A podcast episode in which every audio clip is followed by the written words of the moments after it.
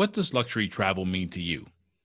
Our guest has her own unique perspective on this edition of Tripcast 360.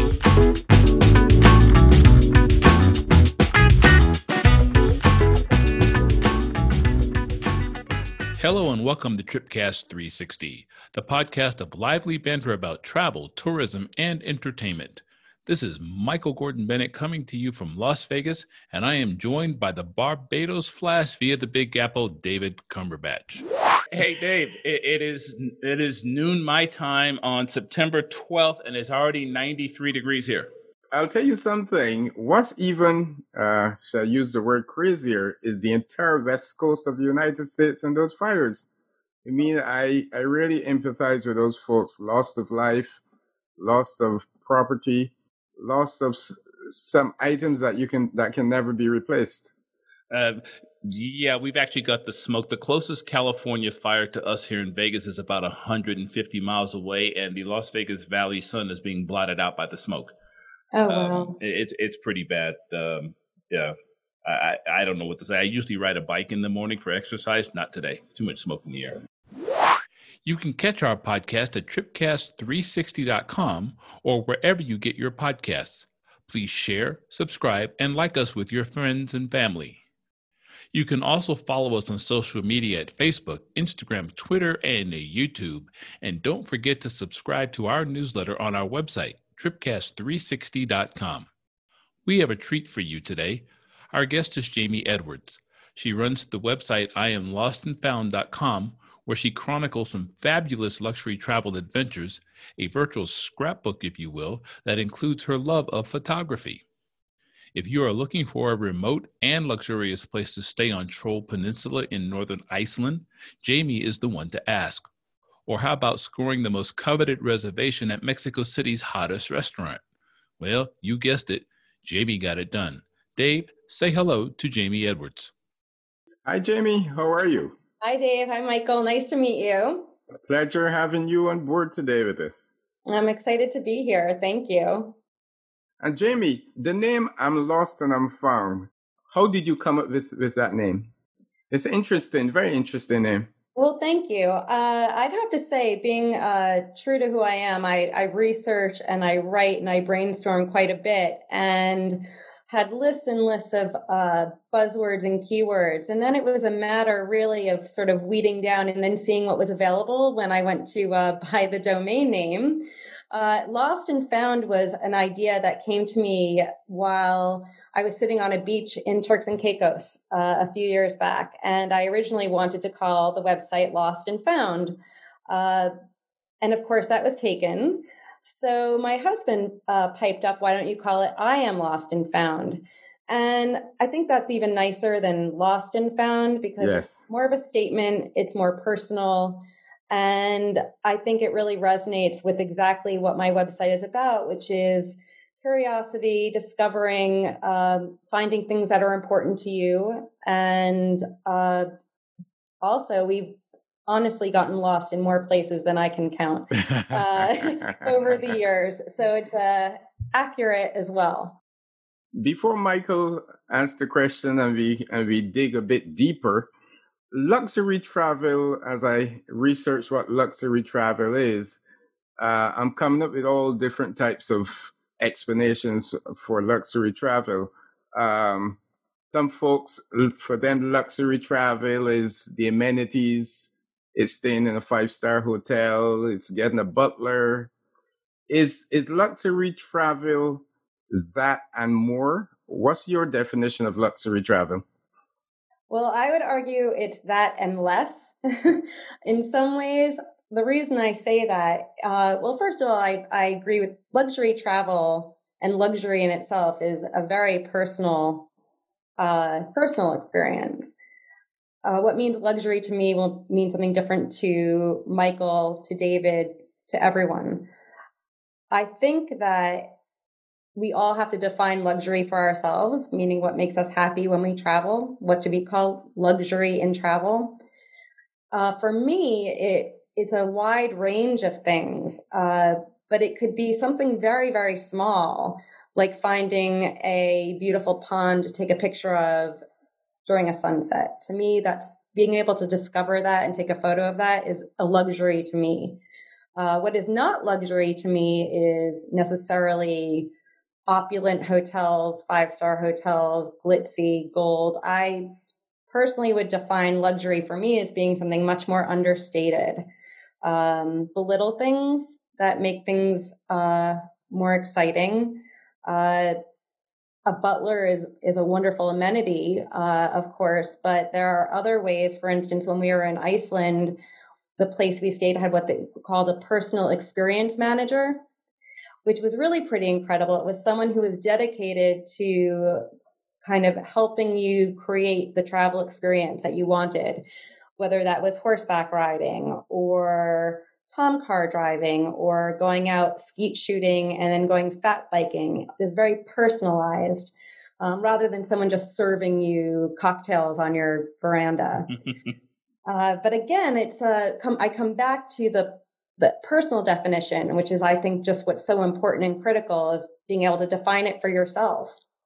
Yeah, I, I actually think that's a good approach. I mean, I I've probably stayed at more quote unquote five star hotels and resorts than I can count. And honestly, at some point, they all kind of blend together for me. It's like, you know, if you have a five star resort on a beach in one resort, and then you go, you know, across the other side of the world to the same, to another resort, and the beach doesn't look any different than the one I just left and at some point you have to kind of uh, define what is luxury to you. I don't necessarily need the five star resort to feel like i'm having a luxury travel experience. Mm-hmm. i um, mm-hmm. when i went to costa rica i stayed at a four star resort only because my girlfriend insisted. It wound up being a blessing. Um, you know the monkeys were outside of our room every morning so we'd leave fruit for them and I, I spent more time taking pictures of the monkeys than i did on the beach uh, and it, it was awesome. Or like at 10 o'clock in the morning, all the local surfers would come out. And it reminded me, I'm not going to try surfing again. I'm too old for that now. But it reminded me of my childhood when I lived in Florida, of just surfing on the beach. That to me was was what defined luxury for me. And we're going to touch on something else that you talked about about viewing mountains. I, I have this mountain fetish. I, you know what? I'm just going to jump right to it. I have this mountain fetish. I, I love looking at mountains. I don't know what it is. I don't know what it is about them. Uh, maybe it's because I spent part of my childhood on the East Coast and everything was flat in Florida. And then I graduated from high school in Colorado. So Pikes Peak is right out of my backyard and I'm looking up at this 14,000 massive mountain. I lived in California for most of my life. I'm seeing all those mountains. Costa Rica's got this beautiful Arenal volcano, and it's like mountains, mountains, mountains. All right, I'm skipping ahead. I don't, I didn't mean to, but I'm going to. Tell us, what is it about mountains that you find so beautiful? Because you wrote about it in your writing, and it touched me.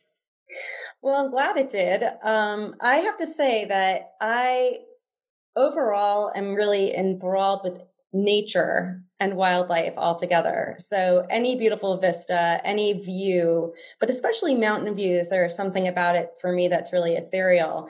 We uh, this summer our travel plans were upended, like many people's were, and we had an opportunity to spend six weeks in Stowe, Vermont. Which is where my dad spends uh, part of his year, my dad and my stepmother. And they were not in Vermont. So we took over the house, mm-hmm. um, sort of on a whim. And his house faces this beautiful mountain, the Worcester Mountains. And I have to say, I think I spent most of my day sitting on the deck looking out at those mountains.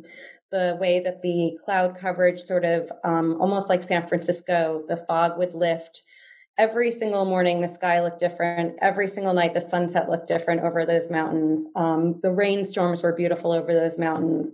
I was never without my camera. I think my kids were going to absolutely kill me. Um, i think that there's just something bigger than us when you look at views like that. And maybe that's why i'm so attracted to mountains. But also i happen to really enjoy hiking mountains uh, not just looking at them. I like climbing them and then taking photos of the views from the mountains. Oh, and, you're, you're, the daredevil then. Well, it would seem that I'm a daredevil, but I'm actually not. For as much as I love wildlife and hiking and outdoor activities, I am I am not that person. My husband uh, is critical in pushing me towards adventures that I would not normally do on my own. So, but hiking has become an activity that in the past 10 years or so, uh, it just it affords me so many different things that I love. Like I said, the views, uh, taking photos of the views, being out in nature, and really just feeling um, there's something humbling and wonderful about feeling small on a mountaintop, yeah. uh, braving some elements. We've had we were sort of notorious for years. We would hike various parts of the world, uh, and we'd get to the tippy top, and for whatever reason, a huge storm would pass, and we'd have no views at all. mm-hmm. Which, uh, but we've had a little bit better luck recently with our hiking. Uh, but that it's just uh, become a an activity that has just brought me so much pleasure, and the mountains are a huge part of it, um, and just the inherent beauty of it. Yeah, yeah, it it, it does, it and it makes you feel small, but it makes you realize how powerful Mother Nature is too. I, I get the same visceral reaction when I'm standing on a beach and I see a wave coming. Um, you know, it, there's just nothing that could duplicate the raw power of watching a humongous wave hit that coast. And e- even when the water's tranquil, like in the Gulf of Mexico, when there's not a hurricane out, it's just just sitting there, just watching that back and forth. I could sit there all day long with a glass of wine and be perfectly content.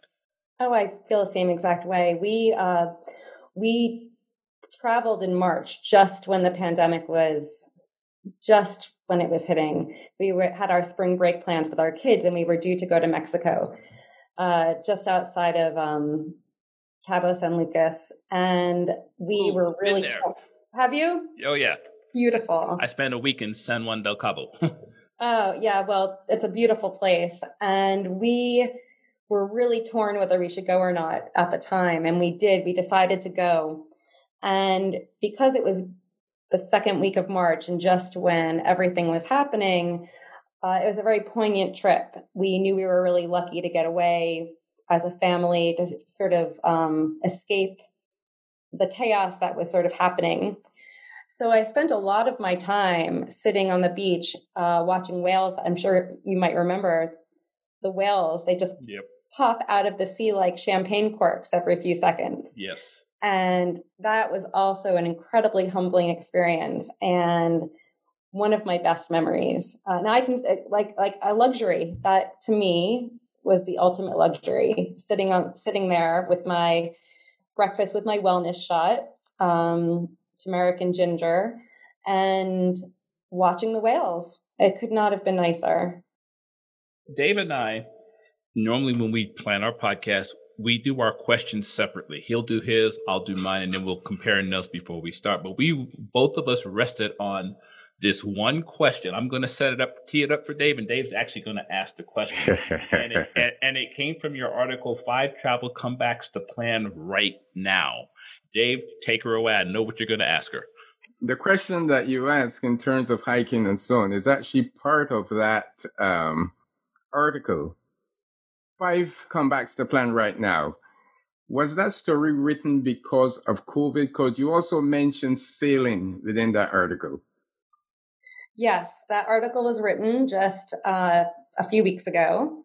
And it was written with the pandemic in mind because I, from what I read and from what I hear, people want to do something. They want to get away in some way. Uh, people have felt cooped up.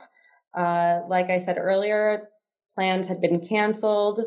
Uh, and I think people, and like us, were looking for creative ways to get away, but still feel safe. Uh, so I sort of thought back into my library of trips and things that neatly fell within somewhat safe travel, um, the safe travel arena, so to speak. And the sailing is sort of a, a really natural way to take a vacation and be socially distant uh, with your family. Uh, we've done that trip probably five or six times in a variety of ways, in a variety of places. And every single one of them lends itself to having an absolutely liberating, decadent trip um, with all those little luxuries we were talking about, just being able to jump off of a boat with wild abandon, to eat on the boat, to pull up to little coves and um, go to a tiny little bar, have a drink, sit on the beach. Uh, th- that's a doable holiday right now if someone is open, that is, to maybe flying to the Caribbean, to some of the islands that are open. And there are quite a few Caribbean islands that Americans can go to now. Uh, so that to me seemed like a really a, a layup as far as the kind of trip someone can plan with their family now, especially since a lot of us have been separated from our extended families. As part of that story, you mentioned mentioned in the story, and I must say you have some fantastic analogies. But you mentioned old planet versus new planet. Mm-hmm. Um, I would imagine these stories are part of the new planet. And I must say to you, it's a great way to look at travel.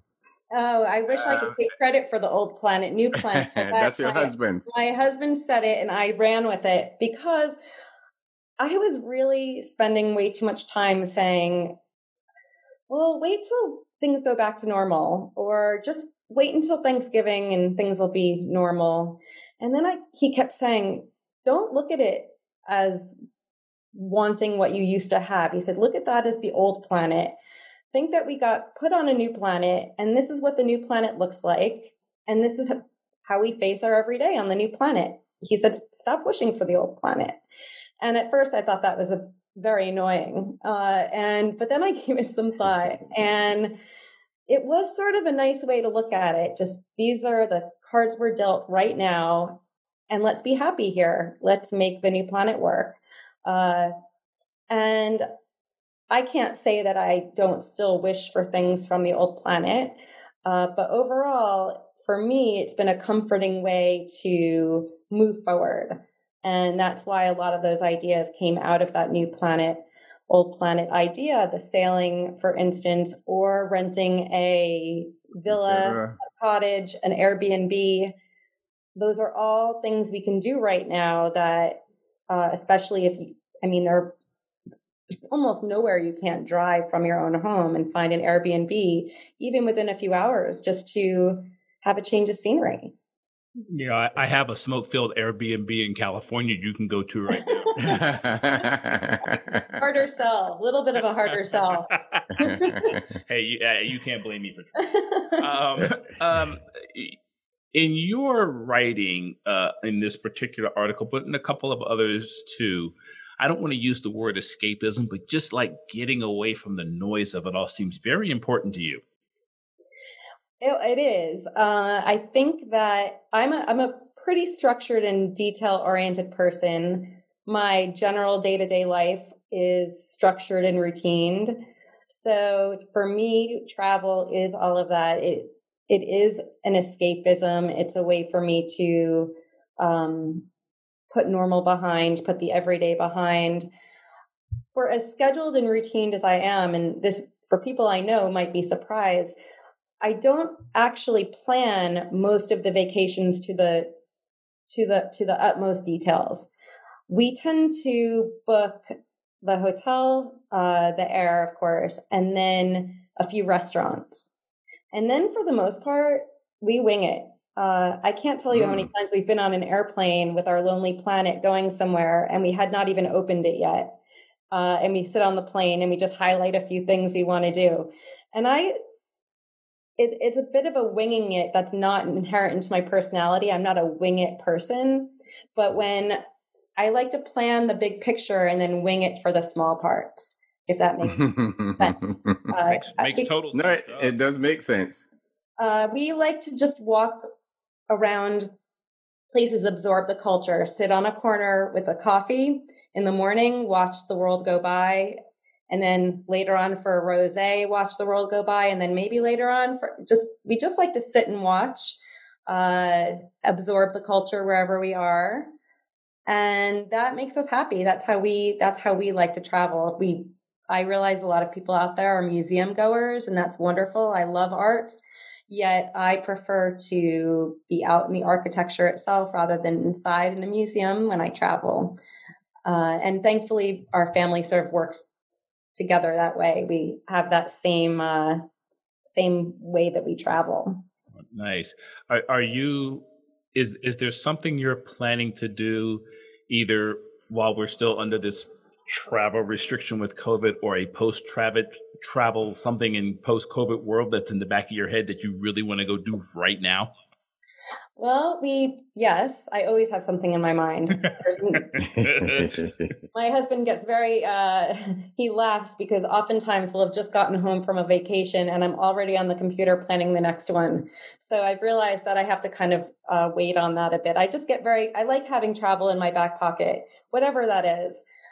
Uh, so we are supposed to be going, although it's still up in the air, to Egypt for Christmas. Nice. That had been mm. that had been on, on my bucket list since I was 12. It's taken a long time and now it may or may not happen, but it'll happen eventually if it doesn't happen this Christmas.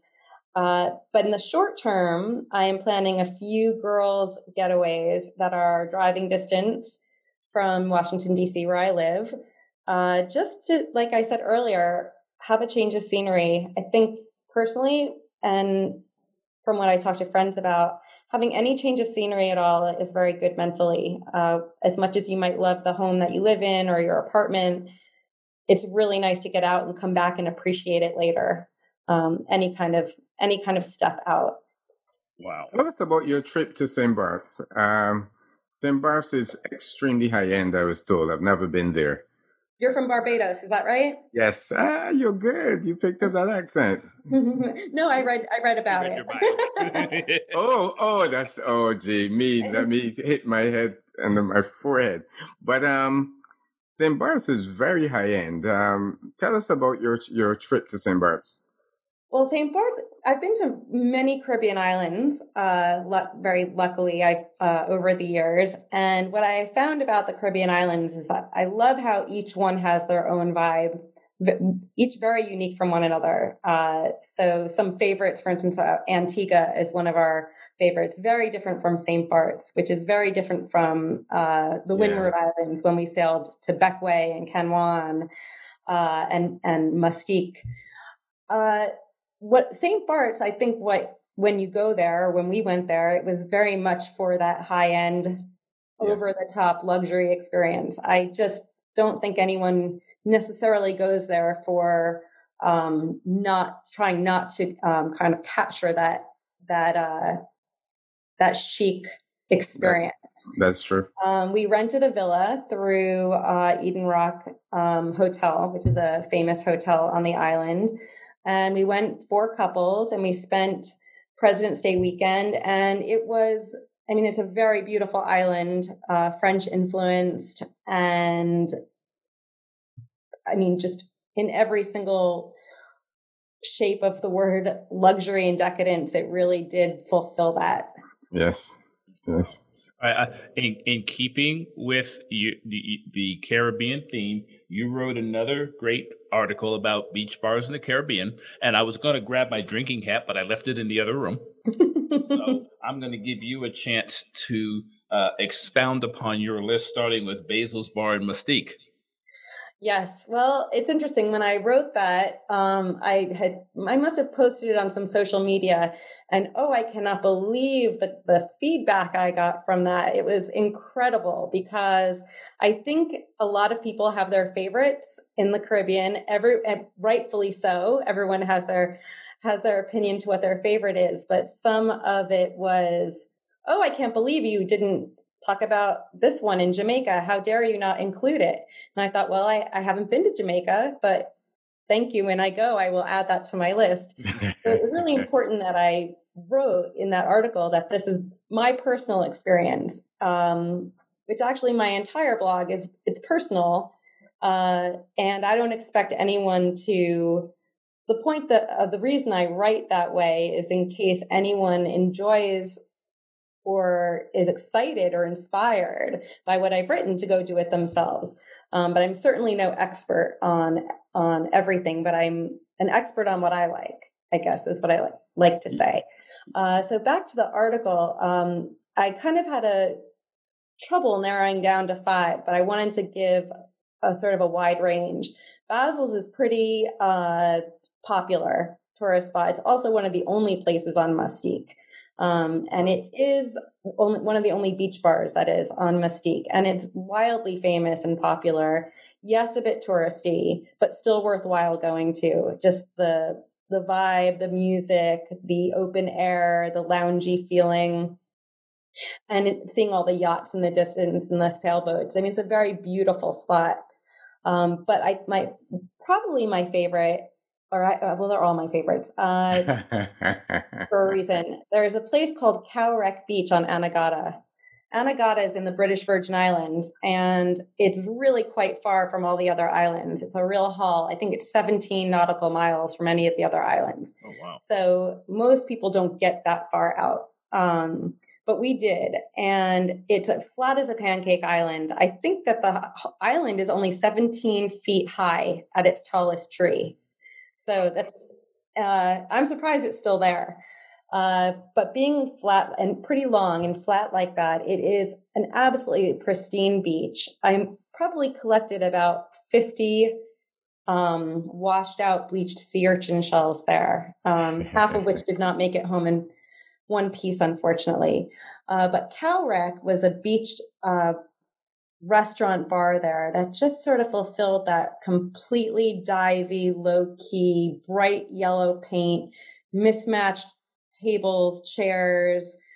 Uh, yeah, had the had a feeling that you just can't describe. Just the energy, the vibe. Uh, I don't remember what the food tasted like. It it frankly does not matter. It was just the feeling there was so wonderful, uh, indescribably great. Nice. Uh, so we lo- that was a, a, highlight, and another one was on Cooper Island, the Rum Bar, which is teeny tiny. We we sailed there one day.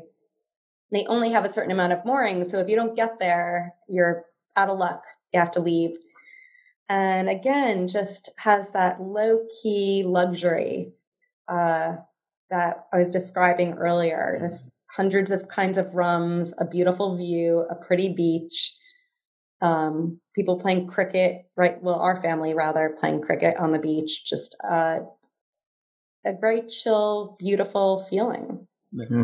Uh, did did uh, you know now rum is the drink of the Caribbean. If, if, if you don't get into some rum, you in the wrong place. Do you have a favorite rum drink or something? And remember, you got a man from Barbados on this call. I know. I, am embarrassed to say that I will dr- probably drink any rum drink someone gives me. I think the painkillers were very popular all throughout the painkillers. The painkillers. What are, are uh, painkillers? You know, I, I who can remember? Actually, it's very fruity. Hence the name painkiller.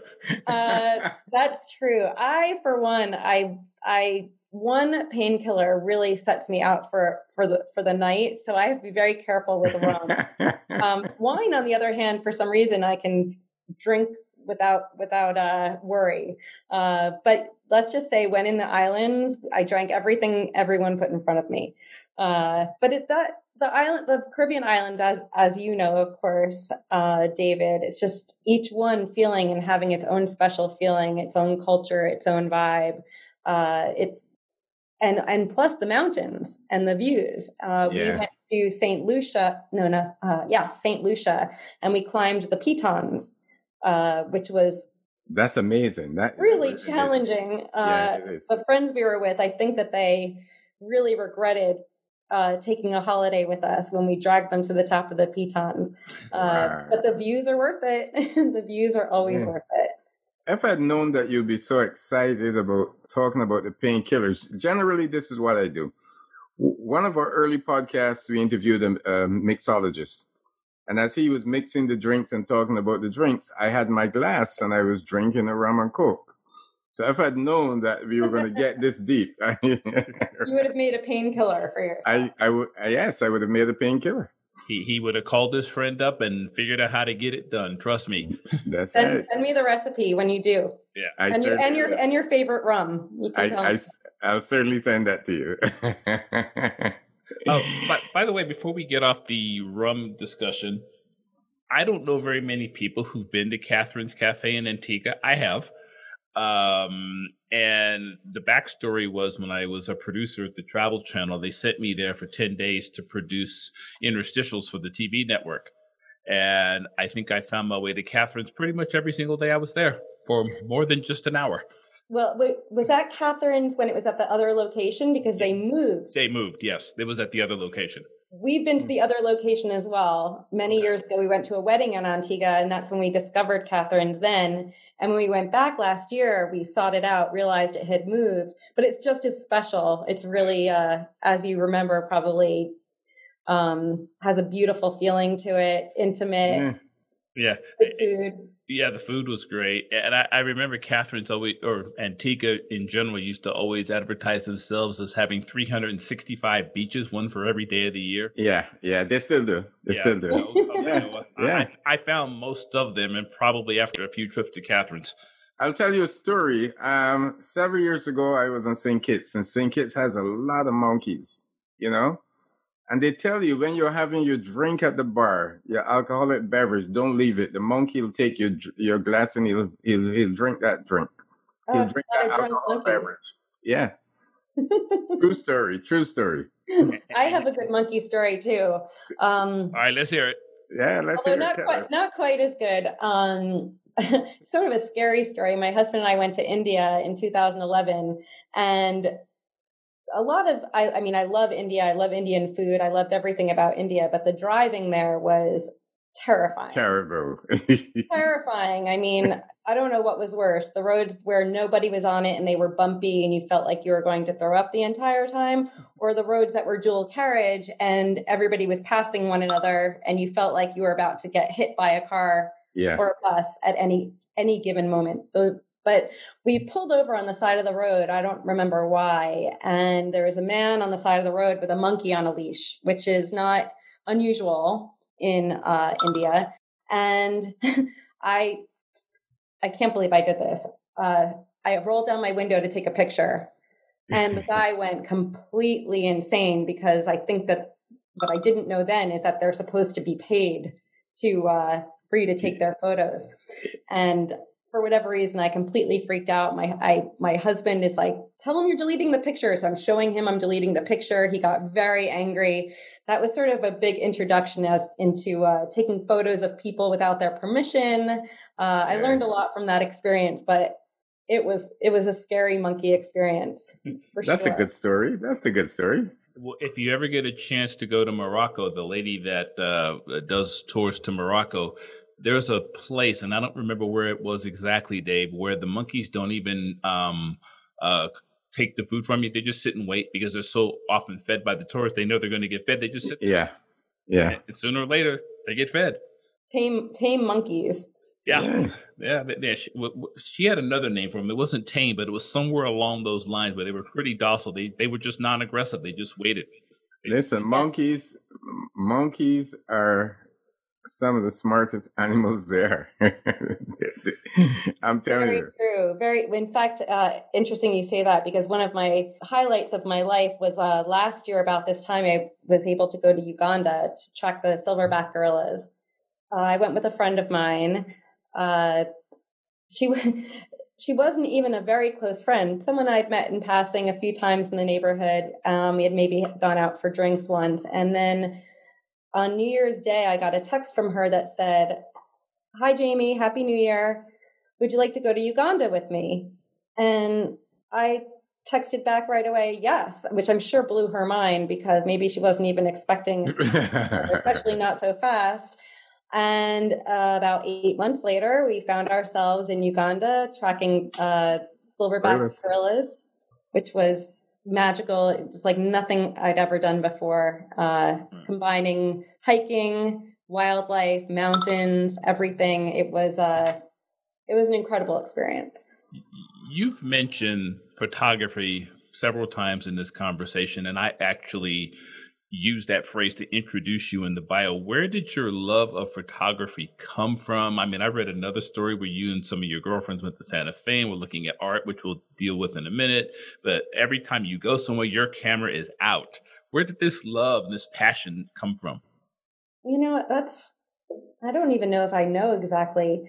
I've, I've never really been able to rely on my memory very well. I take pictures to make up for my memory but I also just love beautiful things. So I always feel like I have always wanted to document things.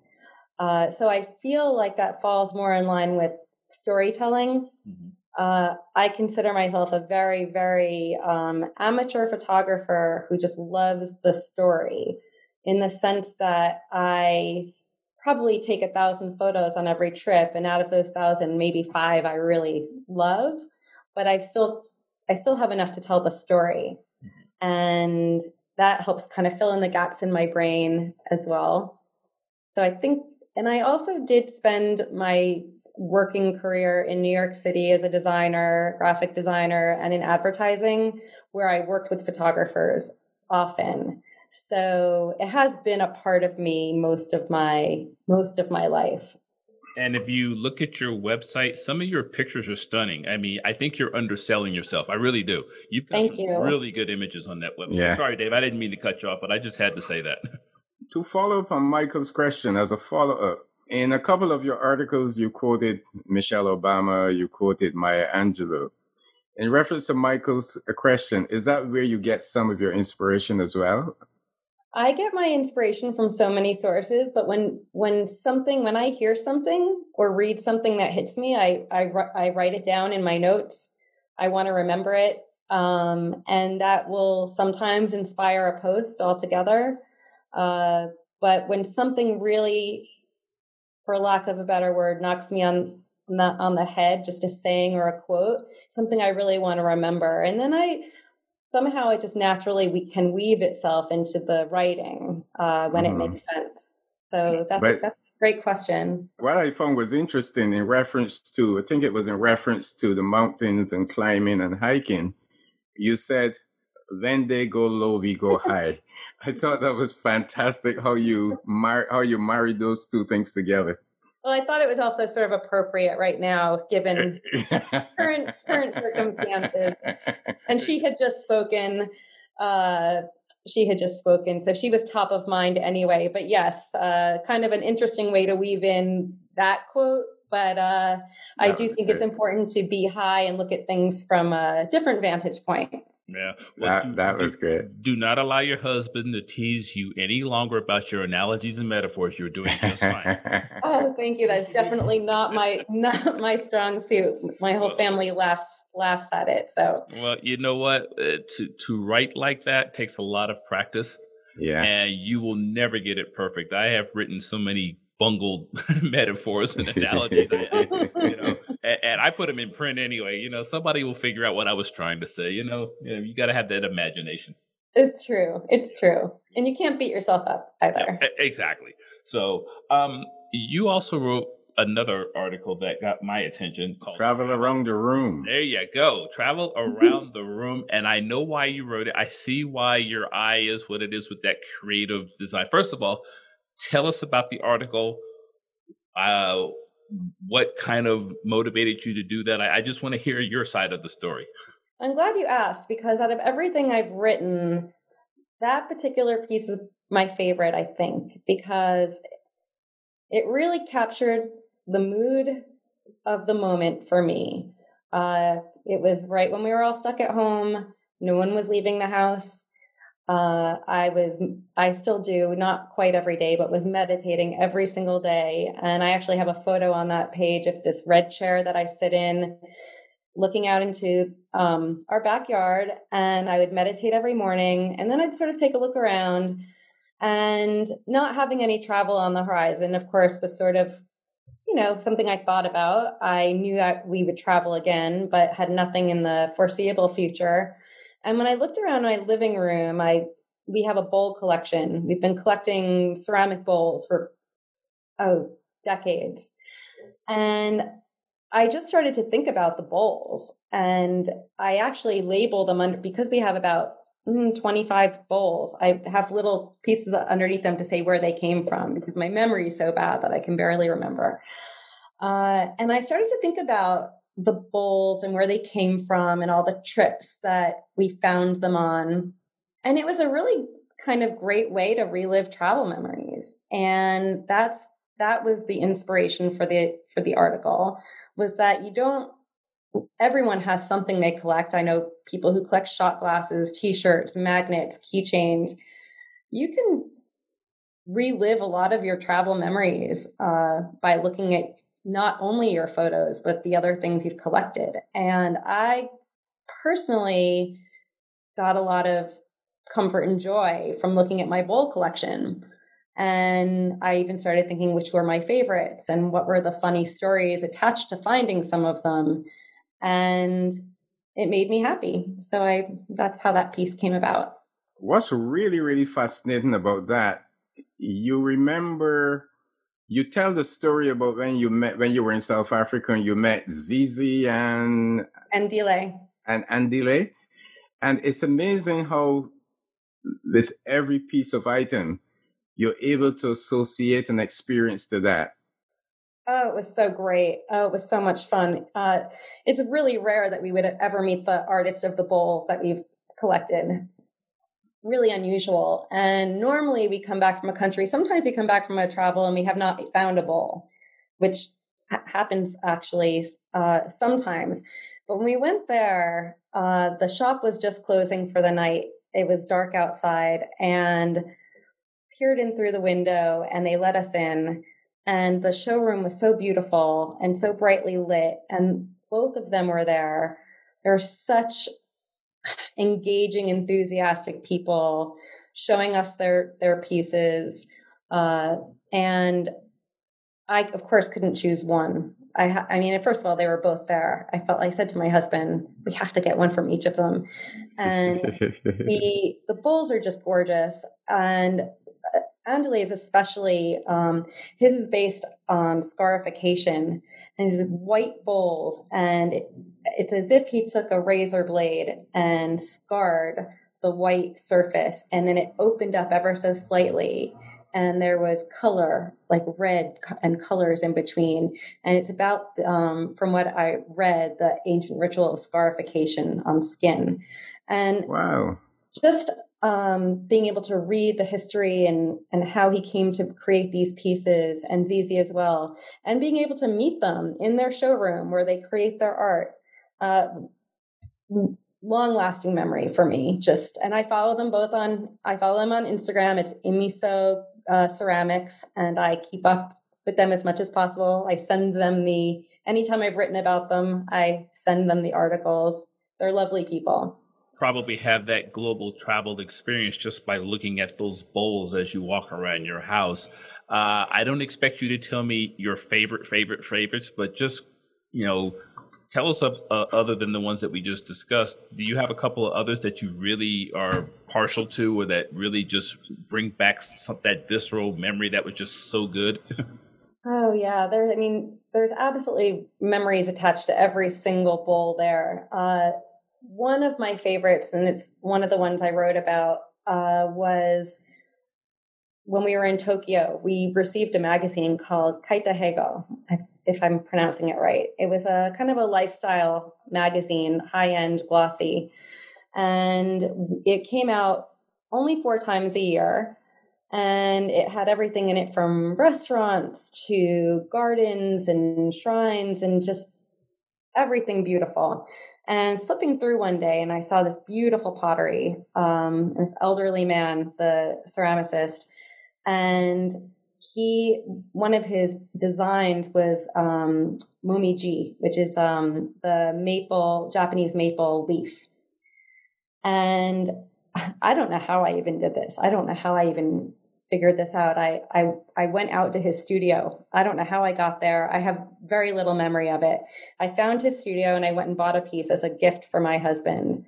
And it still remains one of my absolute favorite pieces in the collection. It's, it's gorgeous. Uh, the style, it's got this beautiful iridescent sheen. It's purples and greens. And I only wish I could find him again so I could buy another bowl, but I have the trail has run completely cold. I no. I don't know what happened. Was was that was that a gift for your husband or was that really for you? Oh, does it really matter? yeah, wait, I, Dave, asking. Dave is asking for a friend. that is very I, funny. Listen, true. I tell you that we have fun on this on this podcast, and we, and we have the tendency to tease to tease and make fun of each other. Oh, well, that, that's funny that you say that because there's another pottery collection we collect from the Acoma tribe in uh, New Mexico, and I always we have a small collection of them, and I I guess last Christmas had said to my daughter, I think I'd like to buy daddy one of these. Um, and she said, that's not a gift for him. That's a gift for you. And I thought, you see, oh, I wasn't too far off. You see, Your I was not is far very off. sharp. I was, I was not far off. You see, you're exactly right. um, you could see some of Jamie's artwork, her bowl collection, and everything else. Her stories are on IamLostandFound.com. I'm going to make a pivot, Jamie, real quick because you said something that is uh, uh, of interest to Dave and I when we were both going to when we were going to start this podcast when we started having our initial discussions it was pre-covid. And the world was wide open.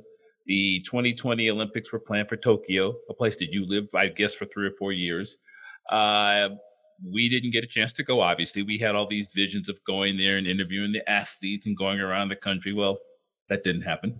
Um, so we're going to play i want to visit tokyo through your eyes you lived there for four years. First of all, as an outsider who's never been to Tokyo, I mean, I have, but it was just for a couple hours. As an outsider, what is the culture uh, uh, like in Tokyo? Let's just start there. Well, I will start by saying that even though we spent four years there, I think it's uh, a challenge to really uncover deep below the surface when you are not from there. But I think that having spent four years there, we did as much digging as we could possibly do in, the, in that time, immersing ourselves in the culture, exploring, being curious, uh, taking advantage of of everything uh, that Japan and Tokyo had to offer. Uh, I will say that uh, from what I've heard from a lot of people, Tokyo is not always on people's bucket list when they think of the first place they want to go to in Asia. But anyone who ended up visiting us, and a lot of people did, came back saying that they were blown away by it in every sense of the word. Uh, it wasn't what they expected. Uh, it's a very safe, uh, civilized culture where, like, how can I put it? I, I, the way I like to look at it is is Tokyo is in the details. Is a good way that I, I look at it. I think when people touch down in Tokyo and look around, I mean, it was a war torn city, it's been newly built. You won't look at it like you would Hong Kong or New York City and say, oh, this is a beautiful, this is a beautiful city to, to look out over.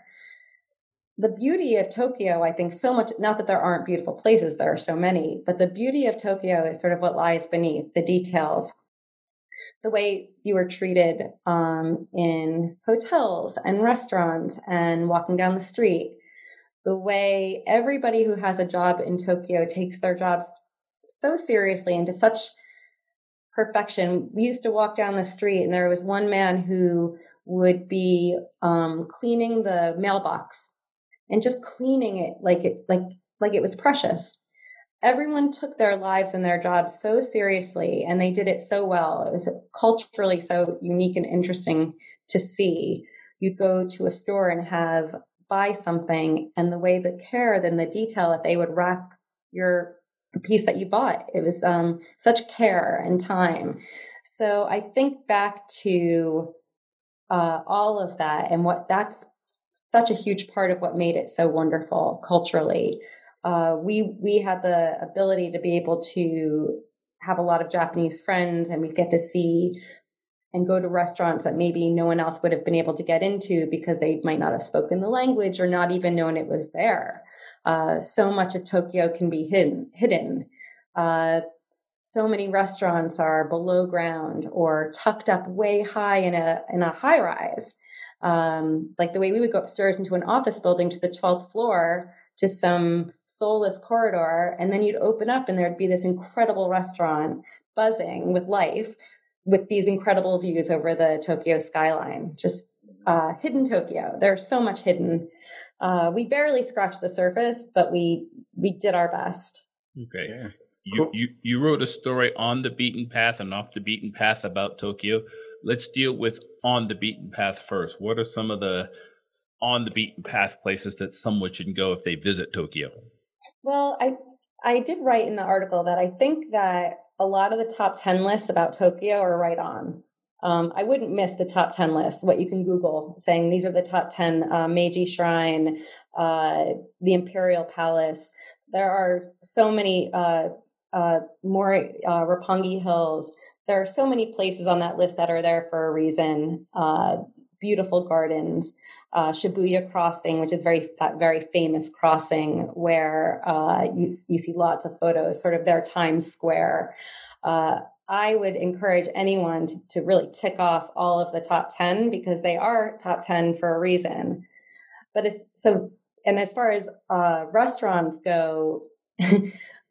I wouldn't even know where to begin because every restaurant that we went to in every single bracket when it comes to cost was was great for the most part. They like I said earlier, they just take their jobs and their livelihood so seriously.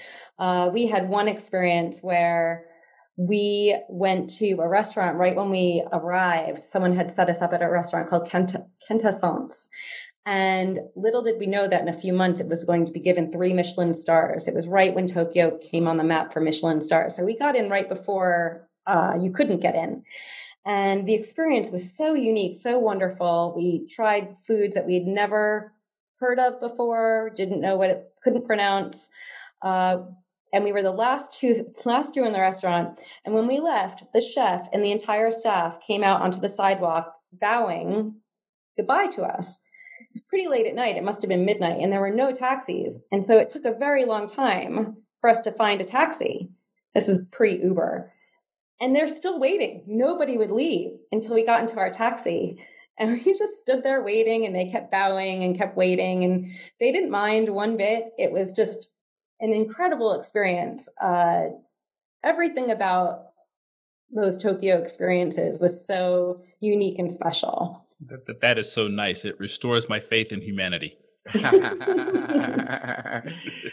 COVID has affected us in so many ways, uh, especially when it comes to travel. Uh, the old planet was one where there was a lot of traveling, hustle and bustle. You mentioned appointments and schedules, etc.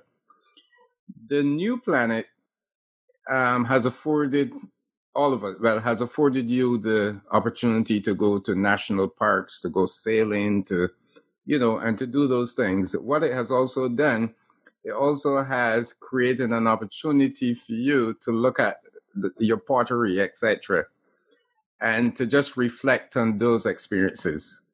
How much of the old planet do you miss? Because it seemed as though the new planet has purpose as well. Well that's a that's a really interesting question. I do miss parts of the old planet in the sense of being able to just plan travel and not think about not think about it, just being able to choose a place and go. But with that said, I'm not so disappointed that I have to think more creatively or uniquely either. Um, in the sense that, for instance, when I talked about Stowe earlier, spending six weeks in Stowe, that that would never have happened had COVID not happened. We wouldn't have spent six weeks in Stowe. I would have missed out on a lot of really wonderful things. Uh, it's made me more thoughtful, more pensive, and it has actually changed the way I think I will travel in the future. Personally, uh, I I I think that I'm going to try to stay on board with what my husband said and try to look at the new planet as just being permanent and then how it evolves from here rather than wishing wishing for the old planet. Um, I mean, there's of course things that uh, I wish my kids were in school, like actually physically in school. I wish for them things like that. Um, I wish clearly that people weren't sick um, and that there was uh, that that was not happening. But looking at it in terms of um, life moving forward, I, I, I do want to try to look at it. Although I have days where I wake up and I think, "Oh God, I can't believe it! Another day, just like yesterday." Uh, that we could all think about what we want to get out of the new planet. Right. No, that that's a. I I like your husband's approach. By the way, I think he's spot on with how he's uh uh giving you some of that advice. I I need to take some of that advice from him myself. I'm I'm torn between the old and the new as well. But uh, there is going to be a new normal, and I think we need to just get ourselves used to it and just go. Um, I'm going to circle back with two questions about Tokyo. Number one, give us a little bit of the off the beaten path, and number two, you took your kids to Tokyo and lived there for four years. How is it traveling with children, immersing them into a culture that's not their own? Well, the kids were very young when we went. They, my son was six months and my daughter was two. So the beauty of that was that we're doing the same things in Tokyo that we would have been doing in New York. We're going on play dates. We're going to parks. Uh, their lives were not very different. It was just in a new place. Uh, as they got older, they went to preschools and they were immersed in the language. So they would t- spend one day in Japanese, one day in English, so that they felt a part of the culture and could be understood, which was really, I think, helpful for them. Uh, I think that having kids in Tokyo was was not hard. It was a lot of fun. We met expats from all over the world, uh, shared experiences, uh, swapped stories on how challenging things were at times, were, helped each other out. They became extended family. And we still travel with a lot of these families now, which is a huge benefit. Uh, as far as things that are, that I would say off the beaten path or things, the Nezu Institute is a, although I said earlier I'm not much of a museum person, the Nezu Institute is a place in Omotesando that is just this absolute beautiful museum. But the inside of the museum is just as beautiful as the outside with grounds and tea houses. And I would often go there just to walk around the outside grounds. And true to the Japanese, their architecture, their modern architecture is uh, stunning uh, and swoon worthy. Uh, and the way they landscape and do nature is very unlike anything we do here for anyone who's familiar with Japanese gardens. Uh, which brings me to a second place we used to go all the time, very tiny little garden called Happo-en. And uh, we would take visitors there with us all the time. I don't think it's on any top 10 list and it's quite small, but had a beautiful tea house and a koi pond and all the things you want in a Japanese garden in one very small, beautiful place. Uh, and they had this incredible collection of bonsai trees, maybe 15 or 20 bonsai trees. And we would just go there sometimes and marvel at them. Uh, so those are two that uh, come to mind. Another is the museum at the top of um, Mori Tower, which had an ever changing exhibit. Uh, one exhibit was just all different um, aquariums, beautifully done. And they had an entire exhibit on fish and aquariums. Uh, so there's a there's just so much to do in Tokyo. It's never ending. Is that tower where you took the picture I saw on your website of Mount Fuji? Yes. Okay. Yes. Yeah. Wow. Yep. That's yeah. exactly it. Mount Fuji has to be the most awesome volcanic mountain I have ever seen. And I've seen a lot. That one is so impressive just because it dominates the backdrop of Tokyo. When you can see it, which is it's it. really elusive. when you can see it. But it's funny you mention that because three days ago, 12 years ago today, uh, 12 years ago, I climbed it with some friends on September 9th. And a friend of mine just sent the photo of us. Uh, it came up on her Facebook as a memory from that day. So four friends climbed Mount Fuji and it was an incredible experience. Again, unfortunately, one of those experiences where I got to the top and it was completely cloudy, but still, uh, but still a fabulous experience. Well, I, I know Dave likes mountain climbing, so that'll be really uh, I don't know how to respond to that, but Michael, we have kept Jamie for almost an hour.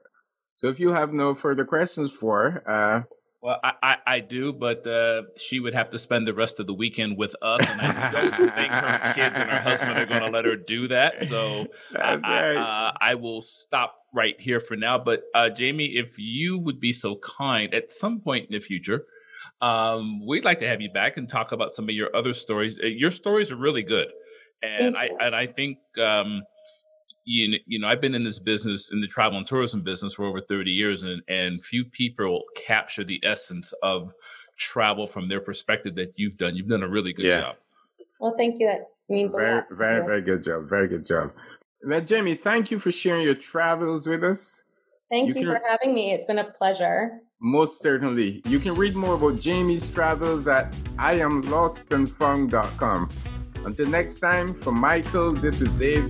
Thank you for listening.